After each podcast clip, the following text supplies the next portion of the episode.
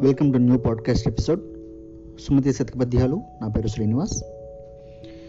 ఇమ్ముగ జదువని నోరును అమ్మాయిని పిలిచి అన్నమడిగని నోరున్ దమ్ముల మబ్బని నోరును గుమ్మరి మనుద్రవ్వినట్టి గుంటర సుమతి. ఇంపుగా చదవని నోరు అమ్మా అని పిలిచి అన్నమడిగని నోరు ఎన్నడూ తాంబూలం వేసుకొని నోరు కుమ్మరి మన్నుకై త్రవ్విన గుంటతో సమానం. ఆకొన్న కూడే అమృతము తాకొంకిక నిచ్చువాడి దాత దరిత్రిన్ సోకూర్చువాడే మనుజుడు తేకువ గలవాడే వంశ తిలకుడు సుమతి ఆకలిగా ఉన్నప్పుడు తిన్న అన్నమే అమృతం వంటిది. వెనుక ముందులాడక ఇచ్చేవాడే దాత కష్టాలు సహించేవాడే మనిషి ధైర్యం గలవాడే వంశంలో శ్రేష్ఠుడు.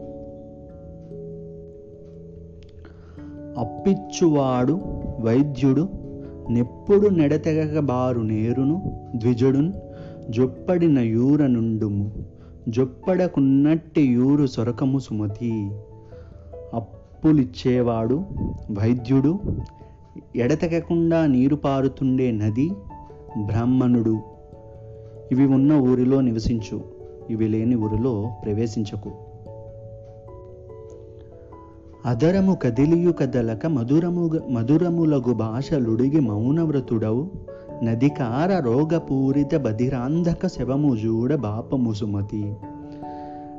పెదవి కదిలిందో లేదో తెలియని విధంగా మంచి మాటలను మాని అధికారం అనే రోగంతో పలుకుకపోవటమే నియమం కలిగినట్టి అధికారి కన్నులతో చూడక చెవులతో వినక పెదవి కదల్చక ఉండే పీనుగు సమా పీనుగుకు సమానమే ఒకటి చేత అట్టి అధికారిని చూసినంతనే పాపం కలుగుతుంది. అడి ఆశ కొలువు గొలువకు గుడిమణియము సేయబోకు కుజనుల తోడన్ విడువక కూరిమి సేయకు మడవిని దోడరయు కుంటి నరుగకు సుమతి. వ్యర్థమైన ఆశగల కొలువులు దేవాలయంలో అధికారం విడవకుండా చెడ్డవారితో స్నేహం అడవిలో తోడు లేకుండా ఒంటరిగా పోవటం తగినవి కావు. కనుక వాటిని మానివేయాలి. అడిగిన జీతం బియ్యని మిడిమేలు పుదొరను గొల్చి మిడుకుట కంటెన్ వడిగల ఎద్దుల గట్టుక మడిదున్నక బ్రతుక వచ్చు మహిళో సుమతి.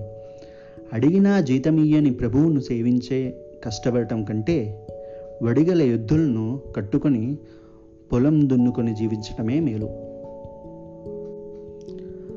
ఒక్కరకు రాని చుట్టము మొక్కిన వరమీయని వేల్పు మోహరమున దానెక్కిన భారని గుర్రము గ్రక్కున విడువంగ వలయు గదరా సుమతి.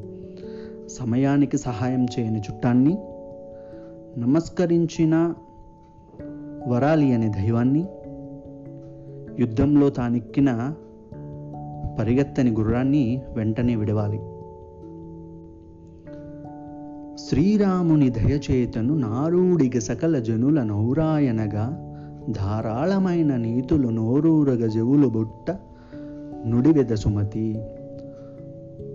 సుమతి శతకకారుడు సుమతి అని సంబోధన చేసి బుద్ధిమంతులకు మాత్రమే నీతులు చెప్తానని తెలిపాడు. లోకంలో నీతి మార్గాన్ని ఆచరించి బోధించిన శ్రీరాముని అనుగ్రహం పొందినవాడనై లోకులు మెచ్చుకునేలా మరలా మరలా చదువాలని ఆశ కలిగేలా వచిస్తున్నాను.